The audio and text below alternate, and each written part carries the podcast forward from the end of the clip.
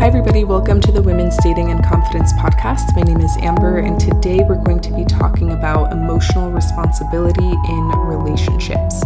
Before we get into that, I want to share with you my free guide called Copy and Paste Texts for when he's pulling away or acting flaky. The link for that is going to be in the show notes of this episode. Also, if you're interested in working together and learning more about my coaching program, check out the link in the show notes. Depending on where we're at with our enrollment cycle, you can either get on the waitlist for the next coaching program or enroll right away. So, what we're talking about today is emotional responsibility in a relationship, which leads to an emotionally wealthy relationship. So, the metaphor that we're going to be referring to today is financial responsibility, which is also something that you may look for in a partner. In the same way that financial responsibility leads to wealth, financial wealth, emotional responsibility leads to emotional wealth, both in your friendships and in your romantic relationships. So let's just first define what we would consider a financially responsible person to be like. Because if you make, let's say, what a lot of people would consider a lot of money, like $300,000 per year in the US, in Kansas, or wherever, wherever if you make $300,000 a year somewhere and you spend $300,000 per year, you are not financially responsible or wealthy. And if you make $300,000 per year, but you spend $500,000 because you care about getting a car that you can't afford and a house you can't afford and clothes you can't afford to impress people, then you are also not financially responsible or wealthy because you spend as much or more than you actually earn. So, in this situation, while there's a lot of potential for financial wealth, the potential is not actualized because the person is not financially responsible. So, similarly, we want to think about this in terms of creating emotional wealth in our relationship. Emotional wealth is when you have more positive interactions than negative ones. And not only do you have more positive interactions than negative ones, but your positive interactions build and compound, which make you more resilient to the negative interactions that you will have to have at some points in the relationship. So, in a similar way to the financial example that we just gave, if you think about a person who maybe gives a lot to the connection, like you have such a fun time and it's so awesome, and then they also take a lot. Like, let's say for every nice thing they say to you, they, they say two mean things. That's an emotionally bankrupt relationship. And even if it's exactly even, like for every positive date, you have one shitty date, and then for every nice thing they say, there's another like kind of irritable moment that they have where they're mean to you. And it's always like 50 50. It's like they're hot and then they're cold. It's one week good, one week bad. You're paycheck to paycheck in that emotional relationship. And that is just not the standard that you want to have for yourself or your relationships. You want to be in an abundance of emotional connection and positive connection.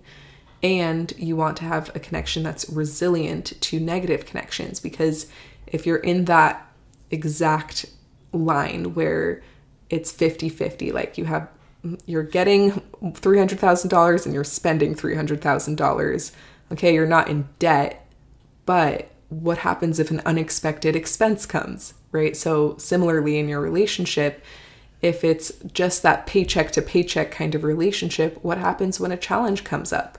What if one of you has a stressful day at work? What if uh, somebody has to move away for three months for a job opportunity? Your relationship won't be resilient to that or be able to handle that because you don't have an abundance of emotional wealth built in your relationship. So, what is an emotionally responsible person? What do they look like when they're in a relationship? So, the first habit would be making deposits. And Dr. John and Julie Gottman talk about this a lot in terms of their concept of bids. So, first of all, the most important thing is how people respond to your bid. So if you text them, do they respond? And do they respond in kindness? When you reach out for connection in any way, whether it's very clear, like, hey, do you want to hang out this Friday? Or it's less clear, like just kind of coming to hold their hand when you're together on a walk. Do they turn towards that? Do they make your connections and reach outs bigger, or do they diminish them or push them away or ignore them? So every time that someone turns against a bid or ignores a bid, it's a withdrawal from the connection. And when they turn towards it, it's a deposit into the connection. And so there's how they respond to bids, then there's also them making bids. So, them reaching out and them trying to connect with you and sending you that little thoughtful text or funny thing that they saw or other reason that they wanted to connect with you. It's about reaching out to make plans and asking for time together and spending time together. It's about giving a compliment. Those are all the little bids and all of the deposits that we can make in a relationship. So, in an emotionally wealthy relationship, you'll be making a lot of bids and you'll be responding to most bids. You'll be turning towards most of the bids that your partner makes. The second piece of that is that that behavior is consistent. And, you know, everybody has maybe a month, you know, around the holidays where they spend more money or they go on vacation. And so we always have maybe periods of our life or short times where we're not as responsible or goal oriented as we would like to be. But in general, there's an upward trend, right? So it feels like there's a consistency to that behavior. It's not one week on, one week off, unpredictable. You never know how much you're going to get paid next week. So, the next piece is about honest, transparent, and sometimes uncomfortable communication. So, when we think about tough conversations that we need to have in a relationship, those often feel like withdrawals. And so, a lot of people avoid having them, including myself, where you maybe have something that's bothering you or bugging you and you want to say something about it, but you're worried about making that withdrawal from the bank. You're like, oh my God, this is going to take like a thousand bucks out of the bank if I tell them that they did this thing that upset me or that, you know, something is bothering me.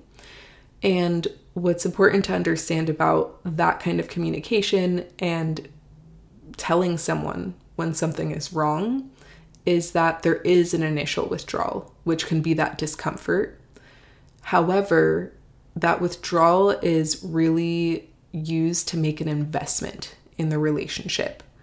So it's kind of like when I had to set up my retirement account, I had to pay like 3000 bucks immediately. And i was like oh. And um, so there was this withdrawal from my bank account.